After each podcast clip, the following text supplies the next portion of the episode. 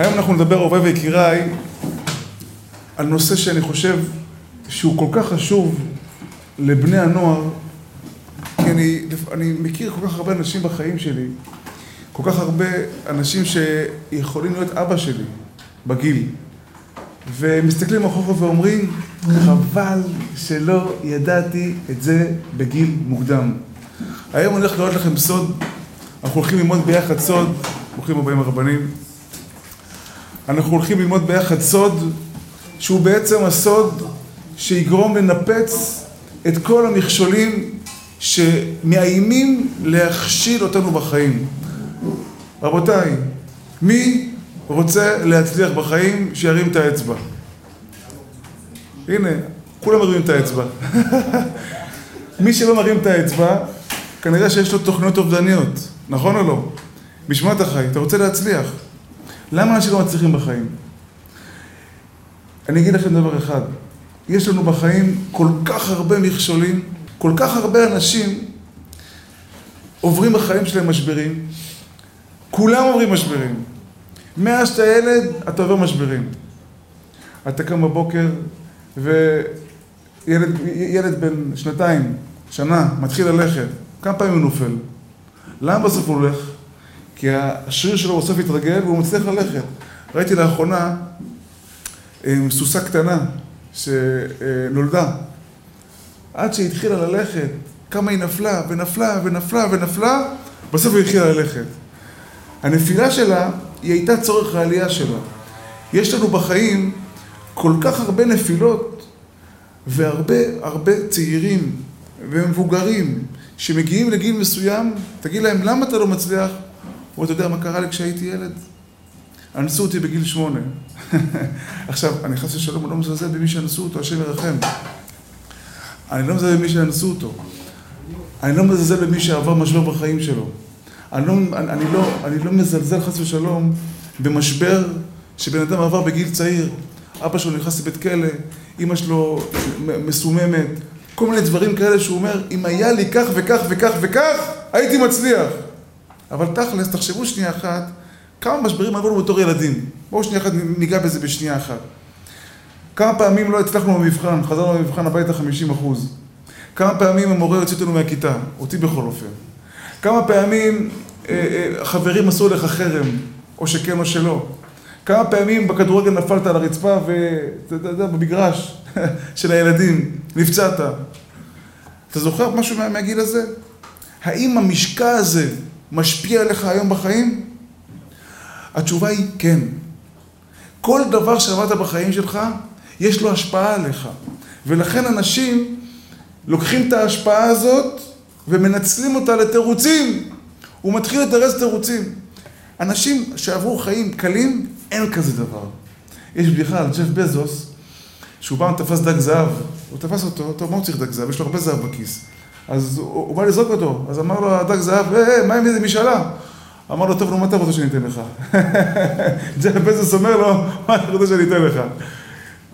יש כאלה אנשים שיש להם חיים טובים, זו רק בדיחה, זה לא אמיתי. אתה יודע כמה קשיים הוא עובר ג'ף בזוס עם כל העשירות שלו, ומדברים עליו, ויש לו כבוד, והוא העשיר הכי גדול בעולם אולי. חיים קלים הוא לא עבר, אולי בבדיחה זה חיים קלים. תכלס, אנשים, אתה יודע, יש אחד נולד אשכנזי, אתה יודע, אומרים שלירקים יש קובה, לבוכרים יש אשפלוב, לתימנים יש ג'חנון, מה יש אשכנזים? take away, זה מה שיש. למה?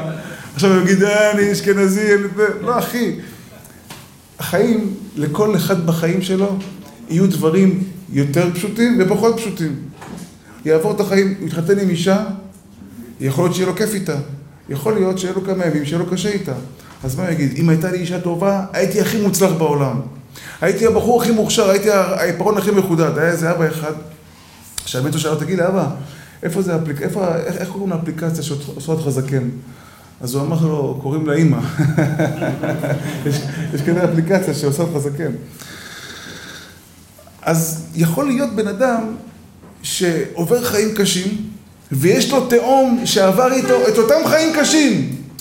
זה מינף את זה להצלחה מסחרת, נהיה מיליארדר, עוזר לאנשים, וזה, מה הוא עושה עם זה? הוא אומר, אתה יודע למה אני שוכב בתחנה מרכזית מסומם? כי אבא שלי עשה ככה לאמא שלי. ההורים שלי ככה וככה עשו לי, והרביצו לי. זאת אומרת, על זה נאמר, שערי תירוצים לא ננעלו. בן אדם צריך להיות בחיים שלו ווינר. אני אומר את זה, ברוך השם, זו הרצאה ראשונה שלי שאני רואה פעם ראשונה בחיים, שמגיעים רק צעירים. אין פה אחד מבוגר. ככה, אתה יודע, מעל גיל 30, אולי 31 יש פה, מקסימום. כולם צעירים, ואני שמח.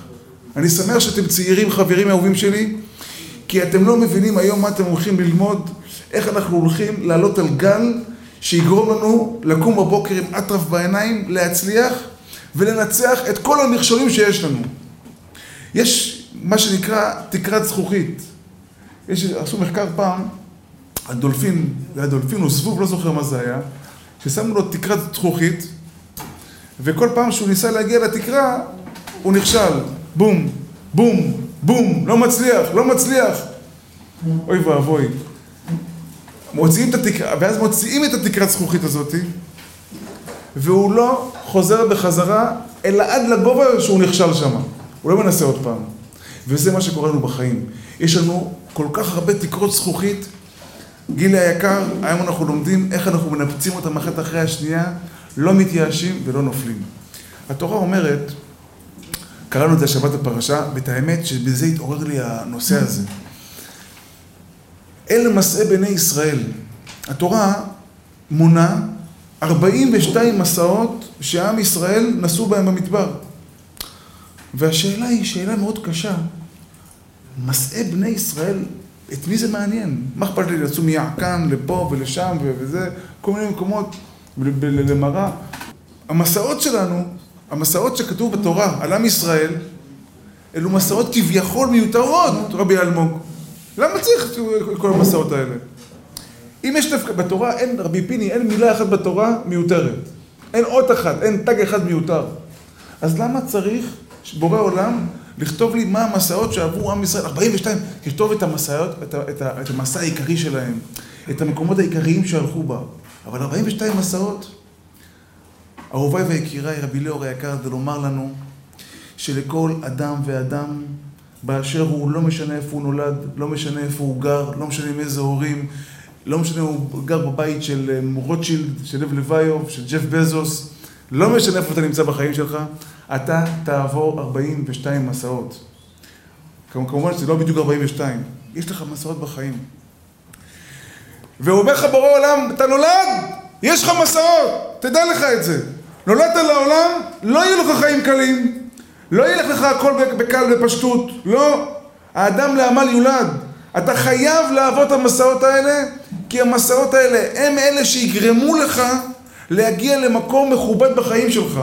להגיע למקום הנכון בחיים שלך. אדם שאין לו מסעות, הוא לעולם לא יהיה גדול. הנה יש פה עכשיו מאמן, השתבח שם מולד, אמר שהוא מאמן אנשים ככה אה, באופן פרטי. שואל אותך שאלה, כבוד המאמן. כששריר מתפתח, איך שריר מתפתח? אתה לוקח משקולת, 20 קילו בצד הזה, 20 קילו בצד הזה, ועושה לחיצת חזה, כן? צ'ה, צ'ה, צ'ה. עוד פעם, ועוד פעם, ועוד פעם. למה שהשריר יגדל? למה הוא גודל השריר? יפה מאוד. השריר נקרא, השריר נקרא לקרעים ממש. נאמר, זה השריר, הוא נקרא ככה, ואז פרוטאין, אוכלים את החלבונים, שותים כל מיני שטויות, אוכלים טונה, והחלבון בעצם ממלא את השריר, הוא נהפך להיות יותר גדול. זאת אומרת, האם השריר יום אחד היה גודל בלי שהיית קורא לה אותו? הוא לא היה גודל. ואני אומר לכם, אהוביי ויקיריי, אלו החיים שלנו. בדיוק ככה, אנחנו בחיים האלה, ברור העולם ברא את העולם בצורה כזאת. זה לא שזה עוד אחד מהדרכים שבן יכול לגדול. הדרך היחידה שלך לגדול בחיים האלה, זה עבודה קשה, זה להיקרע, וזה המשברים שלך, וזה אולי בעצם, אני אגיד לך משהו, זה אולי אפילו המשקעים שלך. אני הייתי בתלמוד תורה, שהיה בו חינוך פרימיטיבי.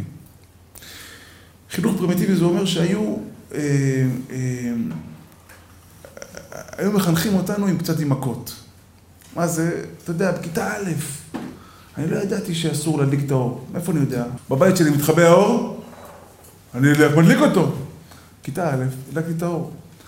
המנהל ראה אותי, זכר צדיק לברכה, הוא בעינם באמת צדיק. הוא אבל בא מאיזה ארץ, אני לא רוצה להגיד את השם שלו, לא, לא איזה הוא במדובר.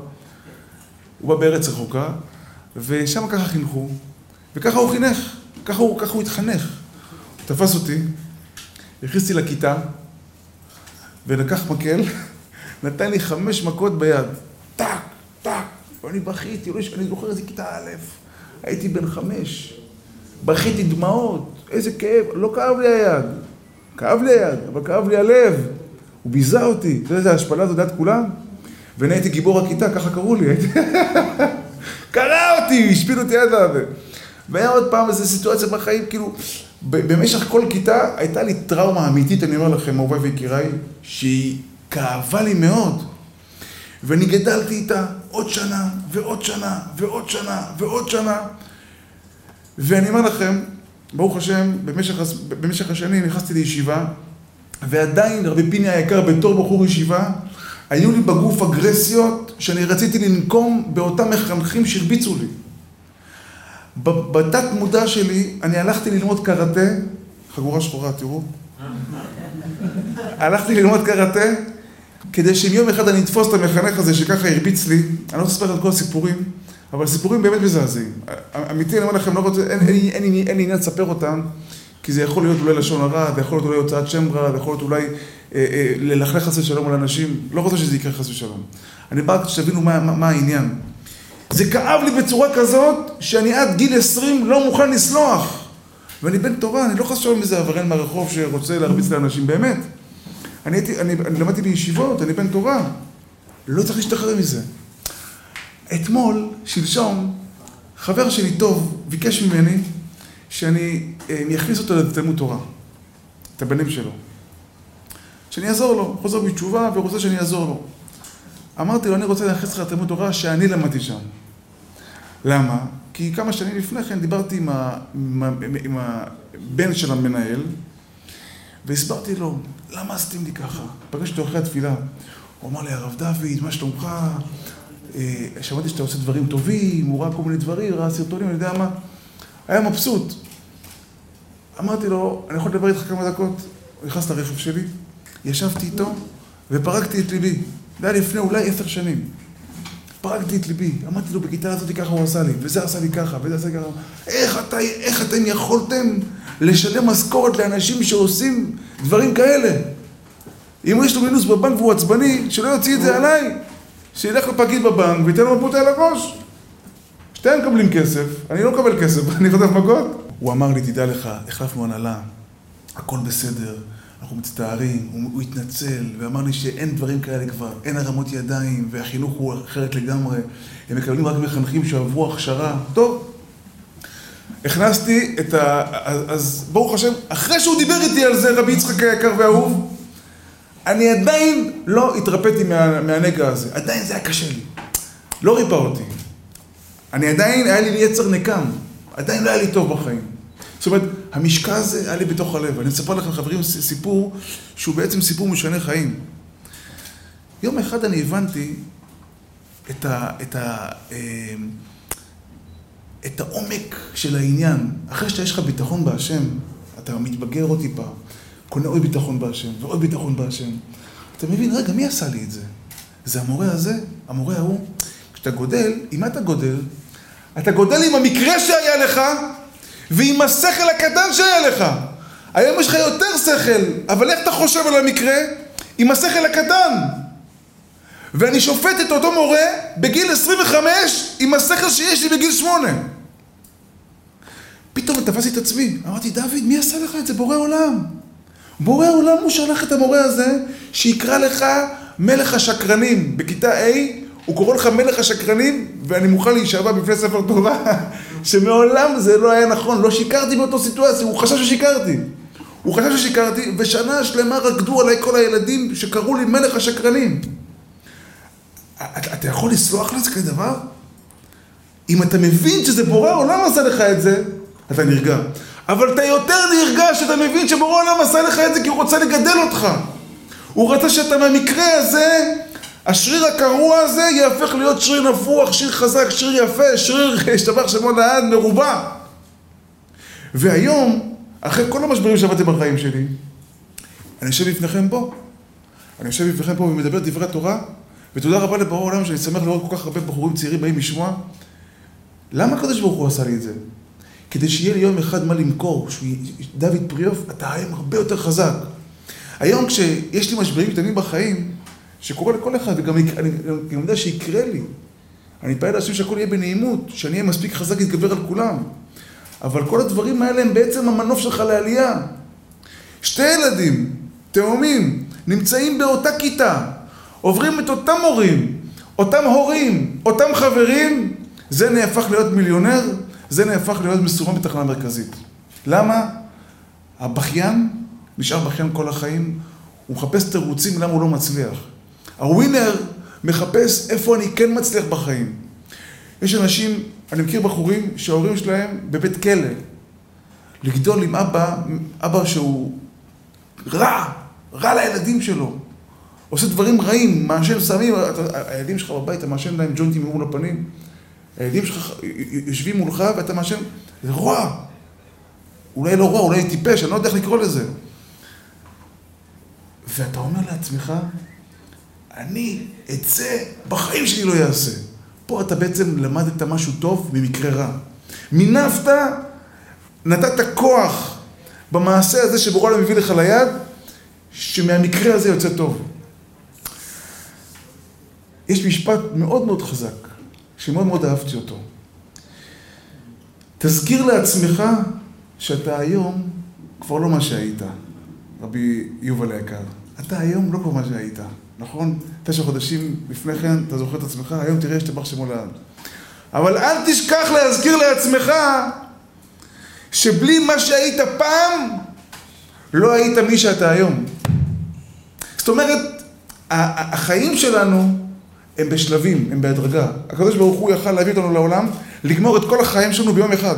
תדעו לכם שבאמת, לפי, לפי התוכנית המקורית של בורא עולם, כביכול, אי אפשר להגיד תוכנית מקורית, כי הכל ידוע וגלוי בפניו, אבל האדם הראשון היה צריך לעבור רק יום אחד, ונגמר, נגמר, כבר עוברים לשלב לעולם הבא. מה זה האדם הראשון? האדם הראשון זה כולנו. כולנו, האדם הראשון. כל עם ישראל, כל העולם כולו בעצם. האדם הראשון חטא. הקדוש ברוך הוא עכשיו עשה עולם חדש, זאת אומרת עולם של תיקונים, בשביל שאנחנו, עם ישראל, כל אומות העולם, יתקנו את מה, שה, מה שאנחנו קלקלנו בתוך האדם הראשון.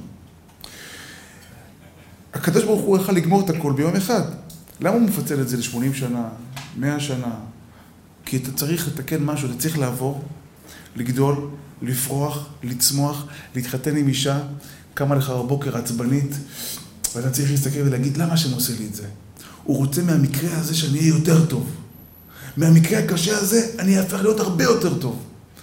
כמה אני ראיתי בחיים שלי אנשים שכל מה שיש להם היום, כל מה שיש להם בחיים, זה בגלל המשבר שהם עברו.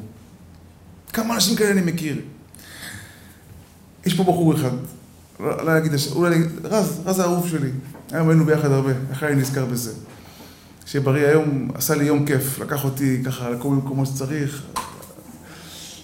פיטרו אותו, מה... לא, לא פיטרו אותו מהעבודה, הוא לפני שבוע אמר לבוס שלו, אני לא מוכן לבוא לפה לעבודה, אני שבוע שלם עכשיו לוקח פסק זמן, אני רוצה לחשוב מה אני עושה אצלי. עכשיו, זה משבר. זה דבר שעובר לך עכשיו קשה בחיים, וזה קשה, למה? יש לך משכורת.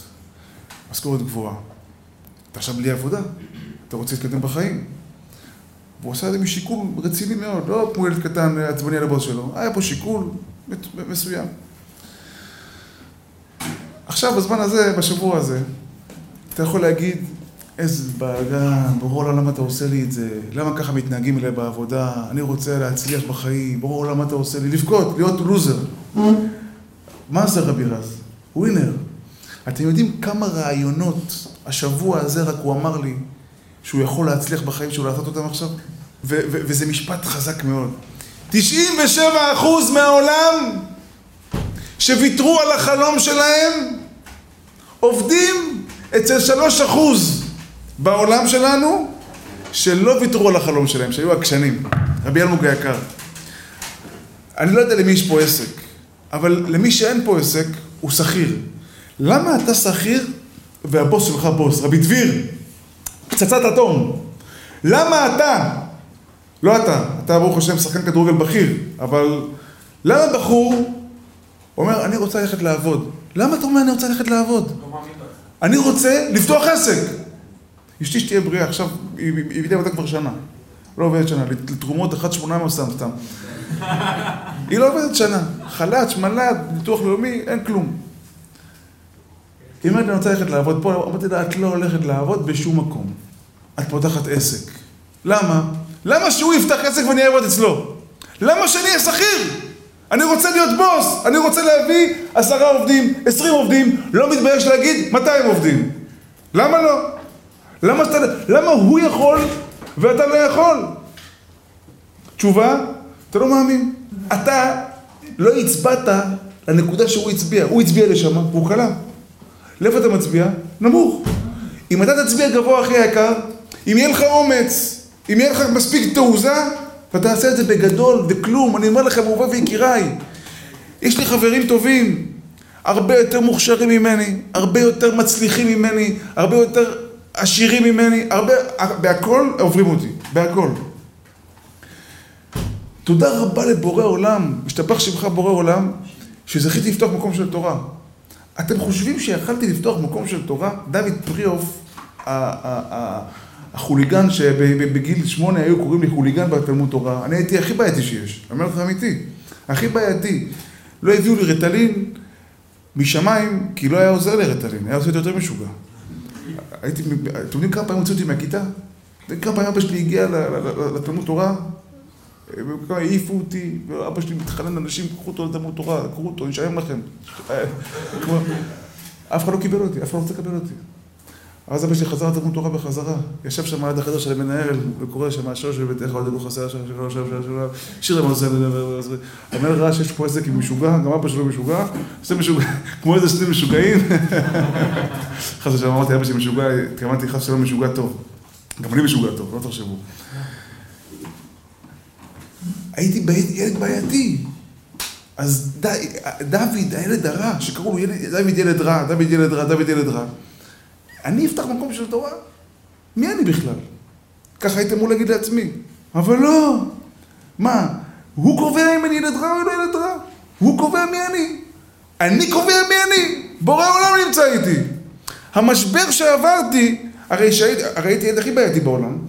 בגיל 16 כבר, התאפסתי על עצמי, גיל 17, התחלתי לעבוד עם בחורים צעירים, נוער נושר חרדי. הייתי מרוויח הרבה כסף מזה. הייתי לוקח פרויקט, בחור, בום, זה בחור, אבא שלו מבקש ממני לטפל בו, בחודש, בחור בגיל שלי, 2,500 שקל בחודש אני מקבל משכורת. אתם יודעים מה זה 2,500 שקל? זה, זה המון כסף. הייתי יושב עם בחורים, וכל בחור שהייתי נוגע בו, טאק לישיבה, טאק לישיבה, פשוט בחזרה. למה, למה זה קרה? מהמשבר שלי. מזה שלא ידעו איך לחנך אותי, מזה שלא ידעו איך להתנהג איתי, היום אני יודע איך להתנהג. אם ההורים שלך התגרשו אחרי היקר, אתם יודעים שיש יש, יש מחקר שאומר שילדים להורים גרושים, יש להם יותר נטייה להתגרש. למה? כי הם בעצם עובדים על אותו, אותו שטאנץ. אה, ככה ההורים עושים, בתת מודע שלו, הוא מעריץ את ההורים שלו, ולכן הוא רוצה, הוא רוצה להיות כמותם. וזו טעות, אהובי ויקיריי, זו טעות קריטית. בדיוק ההפך, אלוקים הביא לך את המשבר הזה כדי שתזכה להיות יותר טוב. הטעויות שעשו עליי בתור ילד, אני לעולם לא אתן שיעשו לילדים שלי. כשיש איזה מורה אחד בבית ספר שהבן שלי בא אליי היום ואומר לי, אבא, ככה וככה המורה שלי עשה, ישר טלפון, שלום לך כבוד הרב, מה שלומכם, הכל בסדר? איך אתם מרגישים, איפה אתה גר? נגמר הסיפור, סתם. אבל אני עכשיו מתקשר אליו. אני לא אתן שיעשו עוול לבן שלי. למה? כי לי עשו את זה. אז היום הילדים שלי גודלים על כפית של זהב, וגם אני. אני לא, לא הכל בסדר. אז דיברתי על עצמי כי זה דבר שאני חוויתי בחיים, ואני בטוח שכל אחד ואחד יש לו את החוויה שלו, את הנקודה שבה הוא נתפס, והוא אומר, אם היה לי את זה, אם היה לי את זה, אם לא היה לי את זה, אם לא היה לי את ההוא, הייתי מצליח. שקר וכזב. אח שלי היקר והאהוב, אתה יכול להצליח בכל מצב, בכל שלב בחיים שלך, להיות מספר אחד בכל קנה מידה אפשרי. בכל דבר, רבי אביב היקר. אתה מאמין שאתה יכול להיות מספר אחד בישיבה? נראה לי שאתה מספר אחד כבר, ברוך השם, נראה לי. אבל אתה יכול להיות מספר אחד בישיבה בשנייה. למה? למה שאותו אחד שקוראים לו מספר אחד בישיבה, הוא יגיע לזה ואתה לא? מה, שניכם אותו, אותו דם, אותם עצמות, אותם, נראה לי אותו דבר, מה, שניכם בני אדם. זה לא שהוא הגיע מאיזה כוכב. נכנס ברק מנה. בחיים הוא דיבר איתי כאלה דברים. הוא אומר לי, תקשיב הרב, יש סרט שנקרא קוסם מארץ עוץ. אמרתי לו, וואלה, אתה, אתה מכיר את זה? אותו שמעתי פעם כזה משפט. מה זה מארץ עוץ?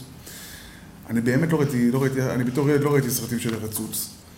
אבל, אבל אני פשוט כתבתי את משהו, הנה, הוא פה, פה, ברק פה, תשאלו אותו, הנה, אני פה במשרד כתבתי את זה עכשיו. הנה העט, העט פה. תקשיבו טוב, הקוסם מארץ עוץ זה ילדה שקוראים לה דורותי. דורותאי, דורותאי. דורותי. דורותי, סליחה. היא, וזה בעצם כל ההרצאה שלנו. הייתי בהלם. הוא אומר לי, יש לי להגיד לך משהו, ומה שהוא אמר לי, זה כל ההרצאה. זה, תראו מה זה בורא עולם, השתבח שמו בורא עולם. אני מצטמרר שאני אומר את זה. תראה מה זה בורא עולם, אני יושב במשרד, מסכם שנייה אחת, כותב את ההרצאה, כותב את הראשי פרקים, פתאום מנה בא אליי, אומר לי, עכשיו, העובדה שאמרתי לרז, אל תכניס אף אחד למשרד, אני צריך לכתוב, צריך להיות מרוכז חמש דקות. ורז מכניס אותו למשרד. אז, אז מה, מה, מה קרה? למה הוא מכניס אותו למשרד? הקדוש ברוך הוא שולח לי, שולח לי בונבוניירה. בונבוניירה, זה לא יאומן, תקשיבו טוב. אז הילדה הזאת היא ישנה באסם ונרדמת, ואז היא חולמת שהיא יצאה למסע בארץ עוץ, בסדר? עכשיו, ובעצם המסע הזה, זה המסע של החיים שלנו. נולדת עכשיו, בשנייה שהיא נרדמת, אתה נולדת עכשיו. זה, עכשיו, זה החלום, אוקיי? הדרך, עכשיו תקשיבו, יש שיר. מה השיר? הדרך ארוכה ומפותלת, ולא נדע בדיוק לאן היא הולכת, מובילה. ועל המרצפות הצהובות ישר נרוץ, כי יצאנו אל המסע לקוסם מארץ עוץ. זאת אומרת, יש לך מסלול בחיים האלה, שזה מסלול מדויק מאוד. מה המסלול? המרצפות הצהובות. בואי נקרא להם הזהובות, שברור העולם נותן לנו שבילי, שבילי זהב, רבי להב היקר. יש לנו, יש לנו בעצם מסלול שהקדוש ברוך הוא שם לנו במסלול הזאת אבן, ופה יש אבן נחל, ופה יש רכב עקום, ופה יש אופניים חשמליים שבורות, פה הנה היום בא לי בחור מסכן, גנבו לו את האופנוע, קנה אופנוע חדש. אופנוע חדש, אתם רואים, ראיתי את האופנוע, היה בא לי להוציא רישיון לאופנוע, איזה אופנוע יפה. מה זה גדול כזה אדום, נראה של ה... אתה יודע, של המרוצים. מסכן, גנבו לו את האופנוע בשעה ארבע לפנות בוקר, הוא שם את האופנוע פה, אחרי חמש דקות בא איזה מכולה, רכב גדול, הופ, העמיס את האופנוע, 60 אלף שקל, הוא אפילו לא הספיק לעשות ביטוח על האופנוע. טאק, הלך האופנוע. אמרתי לו, אחי, זה מסע. הוא לא, אמרתי, תבוא להרצאה, תבין מה אני מדבר איתך, מה זה מסע. אבל הוא לא בא, מה אני אעשה? בטח הוא מחפש את האופנוע עדיין, שהשם ירחם עליו. אז הקוסם מארץ עוץ, תקשיבו טוב מה שקרה איתו. הוא מספר לחכם ברק שבדרך צריכה הגברת אמ, דורותי, דורותי? אה? דורותי, דורותי. היא צריכה לעבור מסע. והיא פוגשת בדרך את, את איש הקש, את האיש הפח ואת האריה. ומה היופי, מה אהבתי בסיפור שהוא סיפר לי? שבעצם אלו שאמורים להיות ריקים מתוכן, אלו שאמורים, זאת אומרת, היא נפגשה איתם בדרך אקראי. הדחליל פתאום נהיה אה, איש הקש, משהו כזה, אני מקווה שאני מדייק. האריה, הוא היה פחדן, אתה ראית את זה? אתה מאשר משהו נכון? האריה, הוא היה פחדן, והוא מגלה את האומץ שבו, איך? הרי כל שניה מגיעים, אה, הוא אומר לי, עכברים, ו... היה עוד משהו, עכברים, אה, ומחשב מכשפות, מכשפות. מגיעים עכברים ומכשפות, ומנסים, והאריה פחדן, איך הוא נהיה אמיץ? מהמחשבים שהיו לו. אז בעצם, שימו לב, זה בעצם הסרט של החיים שלי, רבי אלמוג היקר, זה הסרט של החיים שלנו. אנחנו עוברים סרט בעולם הזה, שבורא עולם, יתברך ויתעלה שמו, מעביר אותנו, רגע, רגע, שנייה, שנייה. עוברים לך אנשים מול העיניים, מנסים להכשיל אותך. עכשיו, מה אתה אומר? הוא הכשיל אותי, הוא הפיל אותי, נפלתי. זה טעות. אומר הרב, דרכי השם ישרים. צדיקים ילכו בם, ופושעים ייכשלו בם. מה זה אומר? יש בן אדם הולך במסלול, כן, ביהודיה, הולך במסלול, פתאום יש איזה אבן, הוא החליק ממנה. מה הוא אומר? איזה, תאמין לי, איזה יום דפוק, איזה מסלול, חבל שבאתי לפה. זה בן אדם שאני מרחם עליו, כי משהו אצלו במוח משובש. צריך לתקן את זה. והיום אנחנו עושים את זה, אהובי ויקיריי. משהו בתפיסה משובש. כי הרי יצאת ליום כיף ליהנות, מסלול, נפלת, בהתחלת המסלול, תקום, תהנה מהמסלול. לא, הוא עכשיו בונה הר של תירוצים, למה לא כיף לו היום? למה הוא לא יצטרך במסלול? למה הוא לא הגיע ראשון? למה הוא לא ניצח במשחק כדורגל? עשינו משחק כדורגל עם הרב יגאל, אתם יודעים את זה, ברוך השם, השתבח שמו לעד. עכשיו, הנה, היום יום רביעי, זה היה אתמול בצהריים, פה במגרש. עם רבי אורי, רבי רז, כל המתוקים שלנו פה. ו, והיינו קבוצה טובה. אבל מה, היו מולנו קבוצה של לוחמים. מה זה לוחמים? בקיצור, תקשיבו טוב, רבי יקיריי. הם הגיעו, בס... הם, הם הגיעו איתנו, הגענו לקטע שכבר אנחנו משחקים שעתיים. שעתיים משחק, אתה כבר גמור, אתה שבור, אתה רוצה רק לנוח ולשתות מים. היה, כמה היה רבי רז? הפרש חמש אפס להם. עכשיו, אנחנו כבר שבורים מנטלית. שבורים מנטלית, אי אפשר כבר. עכשיו זה כישלון. כישלון. עכשיו, האמת אני אגיד לכם, הרב יגאל כהן תמיד אמר לנו, אני לא מסכים לספור גולים. לא סופרים גולים, משחקים בשביל הכיף. אבל מה קרה אז? לא סופרים גולים. מה קורה? כבר לא רצית את זה, כבר אין את זה. אז התחילו לספור, ואז התחילו לריב. ואז, ברוך השם, הגענו למסקנה שמי שרב, כנראה שהוא לא ראוי לשחק איתנו. אז ברוך השם, אף אחד לא רב. אין קללות, אין מריבות. זה, זה, זה, זה נדיר מאוד. היינו פעם הברית, אני, הרב יגאל והרב פרטוש, ו, ושיחקנו שם באיזה מקום, כדורגל ביום שישי. אני אומר לכם, התביישתי, התביישתי לראות מה זה משחק בלי תורה. התביישתי. כמה קללות, כמה רטינות, כל שנייה, אין לך חשק לשחק. לא רצינו לשחק. הרב פרטוש באמצע המשחק אמר להם, לא רוצה לשחק פה. הלך, הוא הלך מהמשחק. למה? כי מישהו דיבר לרב יגאל לא, לא, לא, לא במקום. אמר, לא רוצה לשחק פה!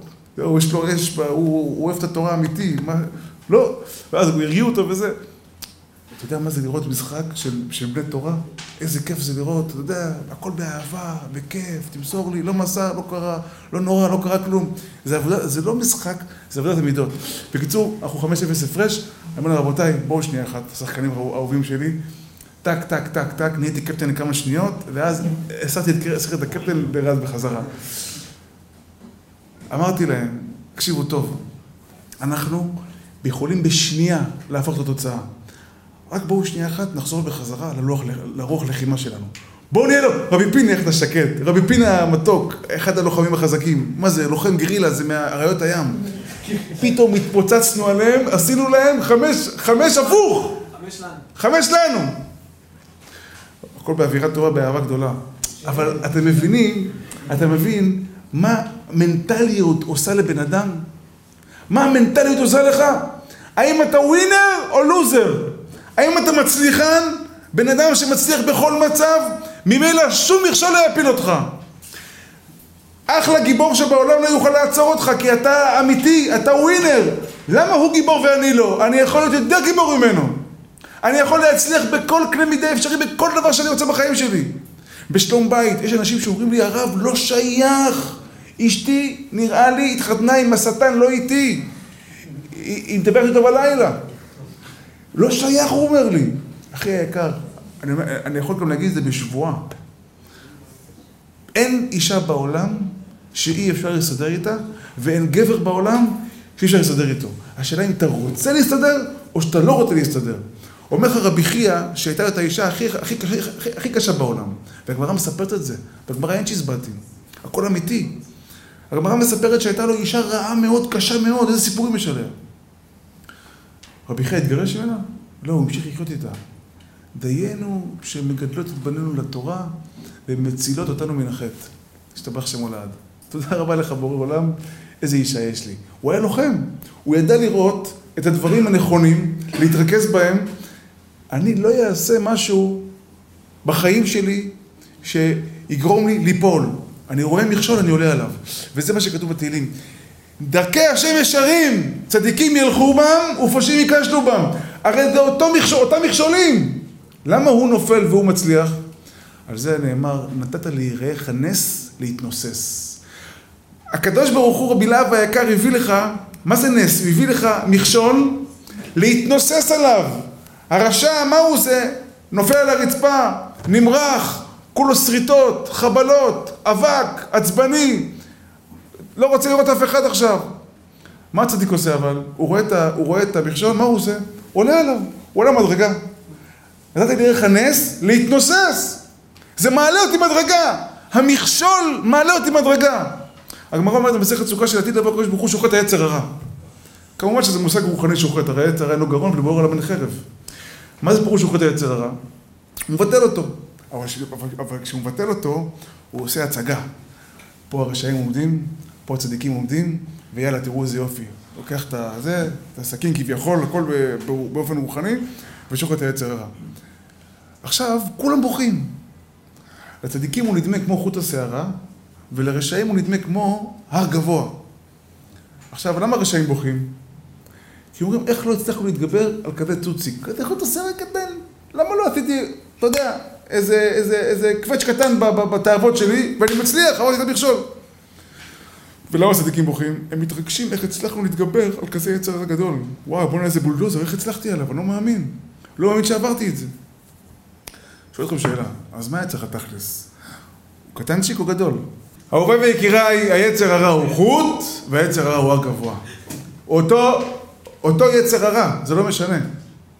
פשוט מאוד, הרשע, היצר הרע מתח לו חוט על הכביש, בום, נופל, בום, נופל, בום, נופל.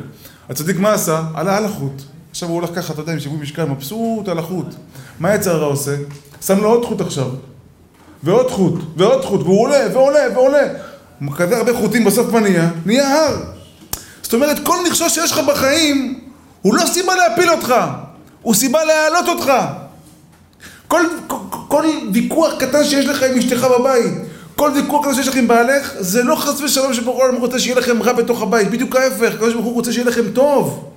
אבל אתם יודעים מאיפה יוצאת האהבה הגדולה ביותר בין בני זוג? בוויכוחים שלהם. בוויכוחים, לא במריבות. לריב אסור. מי שרב עם אשתו, הוא צריך ללכת לאשפוז בכפייה. אסור לריב עם אישה. או, יפה. אתם יודעים איך עושים ויכוח עם אישה? בואו תשמעו איך מתווכחים עם אישה. שימו לב טוב. אתה רוצה להכניס את היד שלך למוסד פלוני, היא רוצה למוסד אלמוני. דוגמה, מריבה על הילדים. אתה רוצה לנסוע לטיול ליוון, היא רוצה לקפריסין, כן? מריבה טובה של עשירים. יש גם מריבה של עניים, היא רוצה ללכת איתך ל... אה? אה? לסחנה, והיא לגלידה, כן, ויש ויכוח עכשיו. עכשיו, כל אחד, אה, היא רוצה ללכת להורים שלה, והוא רוצה ללכת להורים שלו, כן? בשבת, זה דבר שהוא מאוד מצוי. עכשיו, מה עושים? אני רוצה באמת, בא לי. בא לי ללכת להורים שלי, למה? גיסי נמצא שם, ואשתו, ואימא שלו, אני יודע מה, יש לך עכשיו כל החברים, כל האחים שם, חפלה של החיים, והיא אצלה בבית, אוכלים טק אווי, אין מה לאכול שם. מה עושים עכשיו רבי אליהו? אני רוצה ללכת לאימא שלי, היא רוצה ללכת לאימא שלה. טוב, תקשיבו, עכשיו, יש, יש, יש מריבה. מה זה מריבה?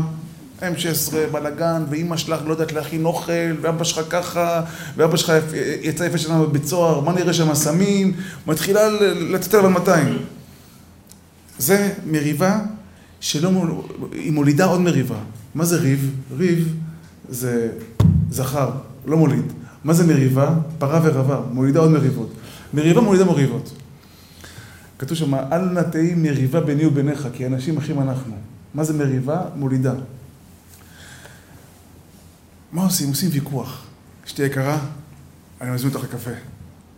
אז קודם כל, תמיד כשאתה, יש לך מריבה, שיש לך איזה ויכוח עם אשתך, אתה יודע שלא שווה לך להתווכח, למה? כי אכלת את הקפה עכשיו, אתה יודע, לשבת בארומה עכשיו, זה כבר עלה לך 100 שקל. אתה כבר תחשוב פעמיים אם אתה גרזן, אתה לא, לא תריב בחיים שלך. לא תתווכח. אבל בוא נגיד שאתה, ברוך השם, חמוש, יאללה, הולכים, הולכים למסעדה, יושבים במסעדה, או איזה, או איזה, או, לא חייב מסעדה, אני צוחק, אפשר גם בבית, אבל כוס קפה. מכינים כל כוס קפה.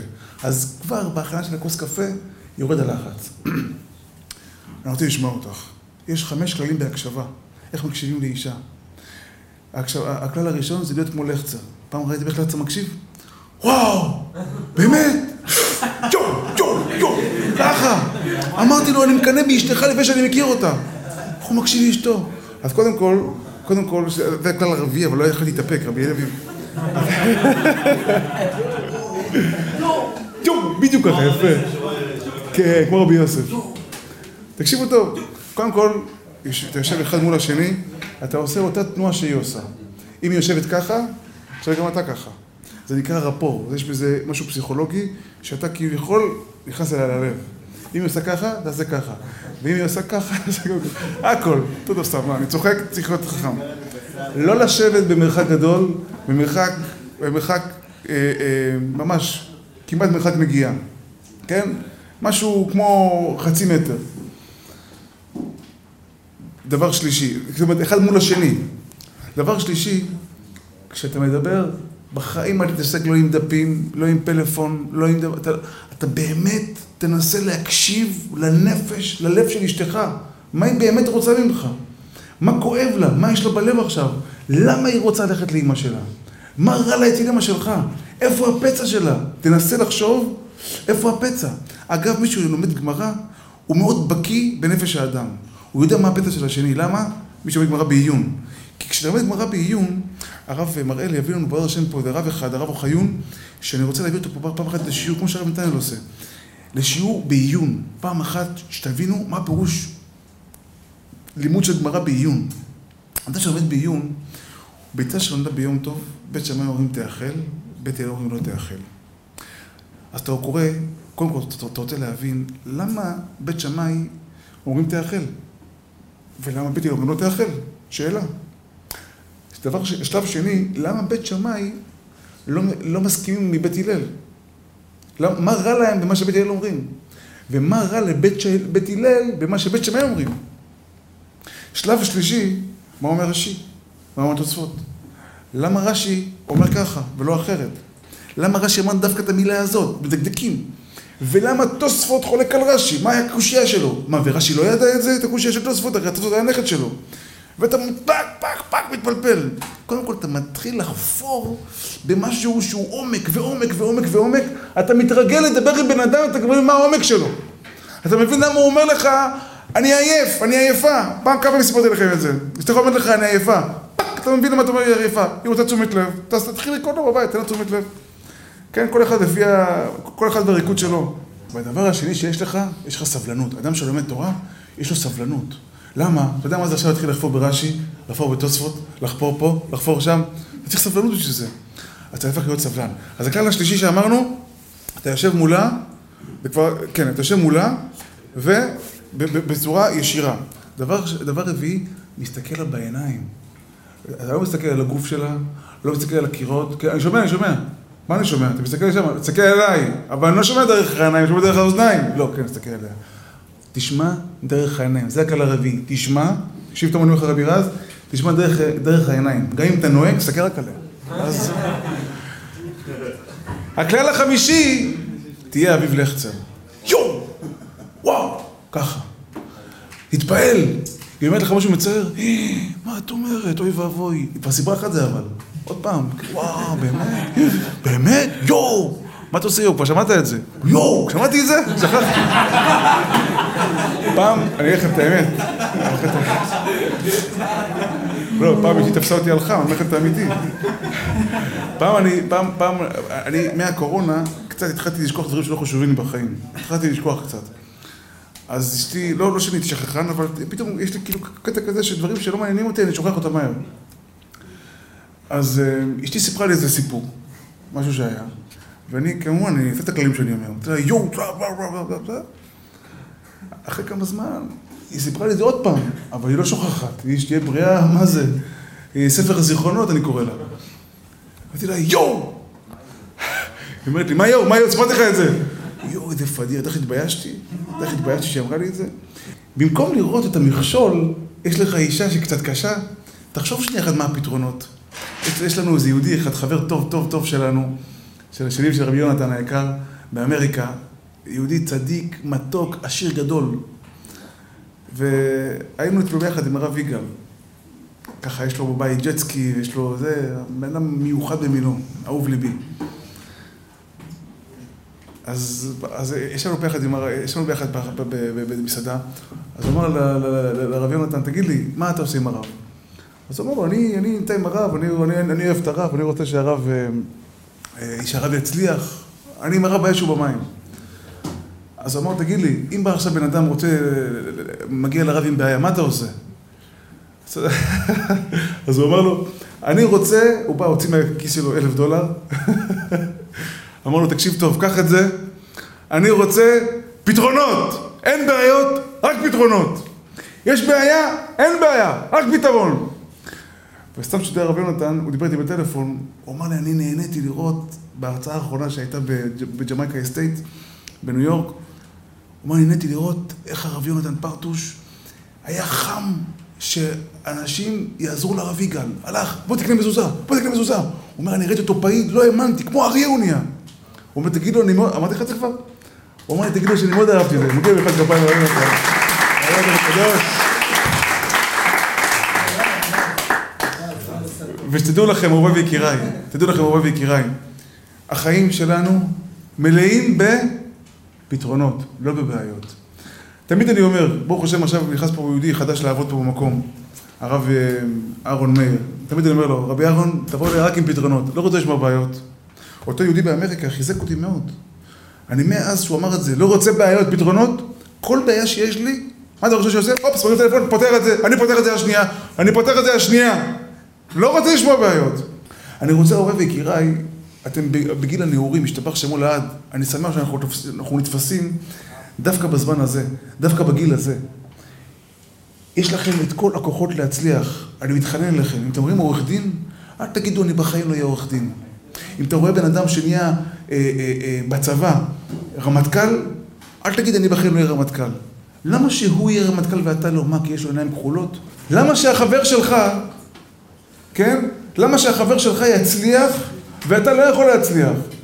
אני ממש, אני מפציר בכם, מתחנן אליכם, חברים אהובים שלי. אתם יכולים כל אחד ואחד להיות הכי חזק שאפשר.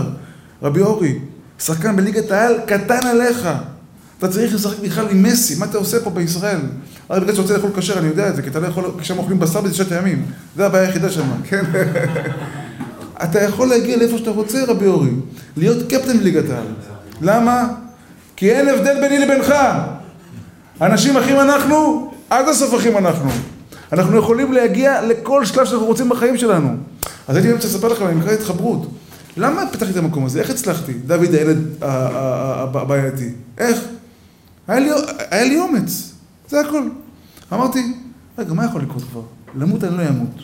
מכאן והלאה נתקדם.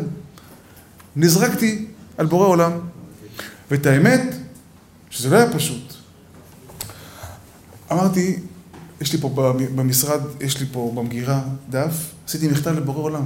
ממש מכתב, ישבתי עם בורא עולם, ישבתי כביכול מול הדף, וכתבתי, בורא עולם, מה אני מתחייב לעשות במקום הזה בלי נדר, ומה אני רוצה, ואיך שאני רוצה, ומה יהיה במקום הזה, מה תהיה הפעילות. עדיין לא הצלחתי להגשים את כל החלומות, רוצה לפתוח כל אברכים, רוצה לפתוח מדרשייה לבנות, עד השם אנחנו נעשה את זה, עד השם בעזרת הציבור, בעזרת השם יתעלה שמו. אבל מה? אה, אה, אה, ישבתי וכתבתי מכתב להשם, לבורא עולם, ואמרתי, ברור למה אני משאיר את הכל עליך, אני לא מפחד מכלום. אני אצליח בגדול. למרות שאני אומר לכם, אמיתי אמיתי, אני לא איש עסקים, רבי אלמוג. אני לא יודע איך עושים עסקים. אני אף פעם לא עשיתי כסף, אף פעם לא עשיתי, אתה יודע, איזה עסקה, קניתי, מכרתי משהו. כלום. אולי את האופניים החשמליים שלי פעם מכרתי, שהיה לי פעם, זהו. אמיתי, תמיד מכרתי, תמיד בהפסד. פעם קניתי רכב ב-50 אלף, מכרתי אותו ב-40 אלף אחרי חודשיים. סתם, לא יודע למה עשיתי, עשיתי טעות של החיים.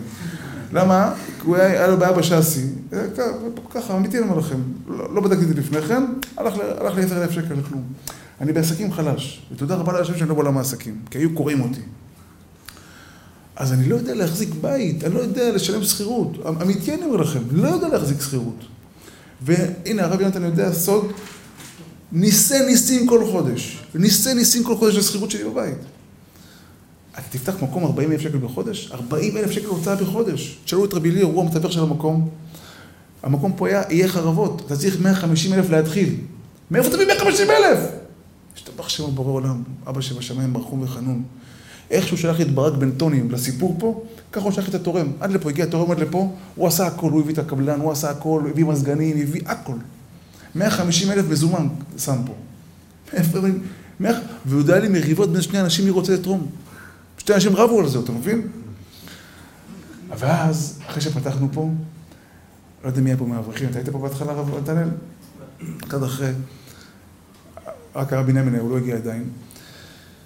הם ראו אותי פה ביום הראשון, איך אני שבור לרסיסים. אני חודש שלם, הייתי בשיפוץ פה. לא היה לי יום ולא היה לי לילה. לא למדתי חובות הלבבות, לא למדתי מילה אחת של תורה. לא הייתה לי ברירה. התפרקתי לרסיסים. הייתי שבר כלי, לא חוויתי בחיים שלי דיכאון. לא פחדים, לא פ... אני בן אדם לא פחדן, אני אמיץ מאוד בטבע שלי. נכנסתי לחרדות, כאילו זה היה יום שחור כל כך, שלא יכלתי לנשום, בקושי יכולתי לנשום. בא אליי היום בן אדם מסכן שהיה לו חרדות, ודיברתי איתו חמש דקות, השתבח שמו לעד לא יאומן כי יסופר. הוא אומר לי, אמרתי לו גמרא, הבאתי לו גמרא, הגמרא הזאתי העירה לו את החיים. הוא אומר לי, תודה רבה לך, התחלתי לנשום. הוא התחיל לנשום. הוא הגיע אליי אחרי שזה קרה. זה היה בטלפון. אמרתי את הגמרא הזאתי, הוא בא מרחוק, לא יודע מאיפה, הוא בא לפה רק עם אשתו ביחד להודות לי, על זה אומר, מאז התחלתי לנשום. גמרא. אני לא הרגשתי בחיים שלי מה זה חרדות, לא יכלתי לנשום. לא יכלתי, קמתי בבוקר, לא, לי, לא, לא רוצה לקום בבוקר. למה? בבוקר באו לפה, באו לפה שוטרים, משטר, אה, אה, אה, פקחים, התחילו למדוד לי פה את המקום, עשו לי פה הפגנות. רבי ליאור הראה לי 600 תגובות נאצה בפייסבוק, נסגור את המקום, נעשה לו ונדליזם, הפגנות. ואני הביא לפה מרצים, אני הביא לפה את הרב יגאל כהן, ובחוץ יש לי הפגנה, כל מיני שמאלנים חסרי ישע, באים לפה וממורמרים, ומתחילים, לא נהיה פה, לא ניתן לחרדים, באים רבנים, יאכלו לנו את הראש. מה הם עשו לי פה? אבל אני לא רגיל לזה, אני בחיים שלי גר בבני ברק. אז הבעיה היחידה שהייתה לי בחיים, שלא היה לי פיצוחים בשבת. זה אולי... איזה בעיה הייתה לי בחיים בבני ברק, כן? כאילו, אנשים שבאים להציק לי, מה זה, זה מפחיד, אני פעם, פעם עצרתי שוטר? לא מכיר שוטרים, פקחים. עושים לי עכשיו תביעה משפטית, ואני יושב מול חוקרים, ואני רושם מה שאתה אומר, וכל דבר, אתה יכול להביא עורך דין, ומדברים איתך. וואו, לא מתאים לדברים האלה. הפחד שלי הכי גדול גם היה, שאתה ראה 150 אלף, הכל הולך לטמיון, כי אסור לפתח בבית כנסת. איך אני אסתכל עליו? התביישתי, מה אני עושה? תקשיבי טוב, אוהב ויקיריי.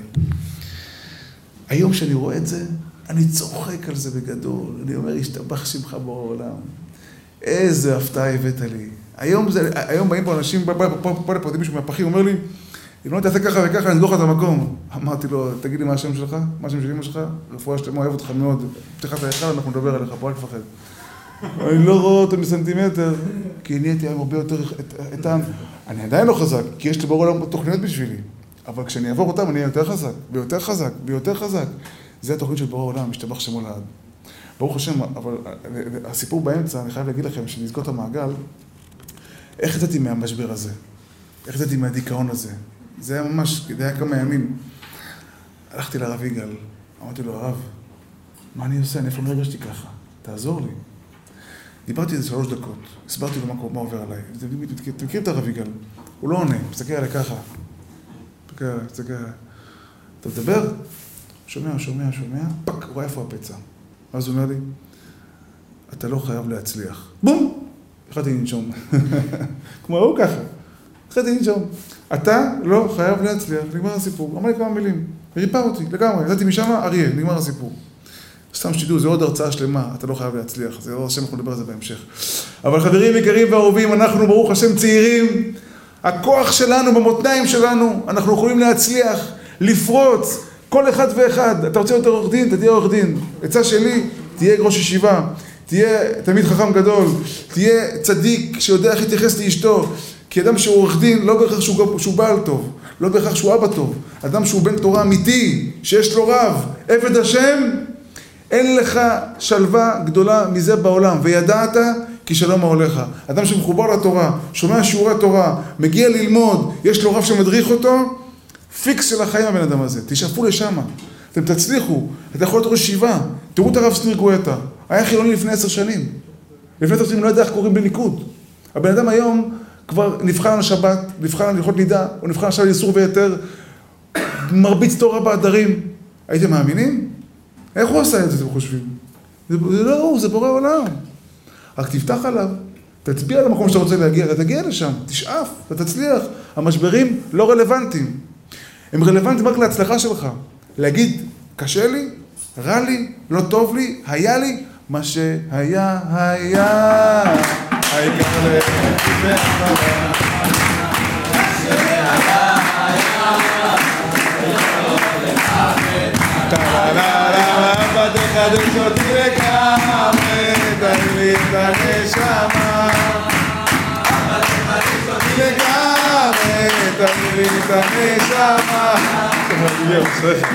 כן, ממש ככה, זהו, מה שהיה היה, עכשיו אתה מתחיל מההתחלה, אתה אש.